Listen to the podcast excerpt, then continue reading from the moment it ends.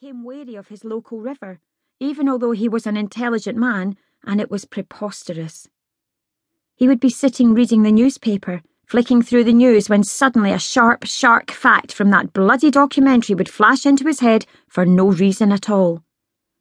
Brian Murphy had seemed to memorise the entire programme by heart, as if in his semi conscious state that pale day he'd taken every single word into his mind and kept it there. It was locked in his long term memory now. In 1961, the bull shark attacked three people in the mouth of the Limpopo River. He couldn't help himself. The bull sharks prefer the murky water, the mouths of rivers, the shallows. Where can you go to be safe if you can be caught out when you're in up to your knees? Upstream of the Ramu River, on the northwest coast of Papua New Guinea, a shark attacked a teenage girl. She was washing her clothes in the river. The film hadn't shown the girl, it had just shown the river, the spot where it happened. But Brian could picture her well enough, even though he'd never met a girl from Papua New Guinea. Whenever Brian thought about her washing her clothes in the river, he wept. He could see her dark hair, black, flowing down her face and dark skin and bare arms. He pictured a basket empty, waiting for clothes. And there she was in thigh deep water. Thigh deep. Not the deep, deep sea. Thigh deep, mind. Witnesses said the shark grabbed the girl around her thigh, severing her leg. She died. She died. Blood loss. Brian couldn't help himself.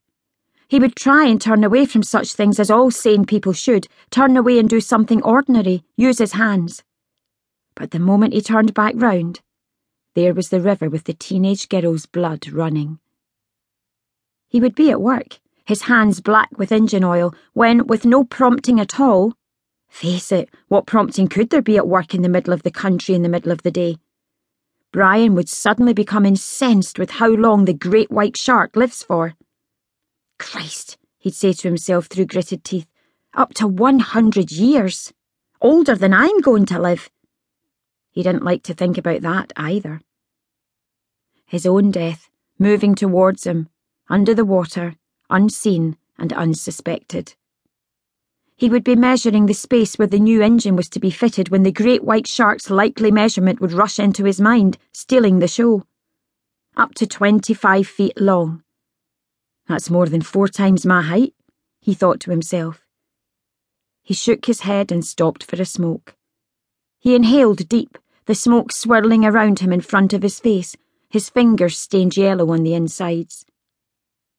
As he got older, as his teenagers grew up and left home, it didn't get any better. Strange how things intensify when you get older, how your confidence is suddenly shot. Even Brian's speaking voice wasn't as loud as it used to be. A couple of years after his first grandchild appeared, his daughter innocently suggested visiting the aquarium altogether, a family thing. Then she said brightly, They've got sharks. Out of the question, Brian said. I'm not keen on that sort of thing. His daughter persisted. Brian exploded. I'm not bloody well going all right, got it? No way. Everyone stared at him. He got up and went into the kitchen, belching and burping. He rushed some water into the kettle. That night, Brian got into bed with his wife and huddled up close. He liked to feel her thighs against him in his sleep, her bottom tucked into him. He couldn't get close enough. He nuzzled his chin on her back. Give me a bit of space, Mary said. Jesus, I'm near suffocating. Mary drifted away as if she was floating on water.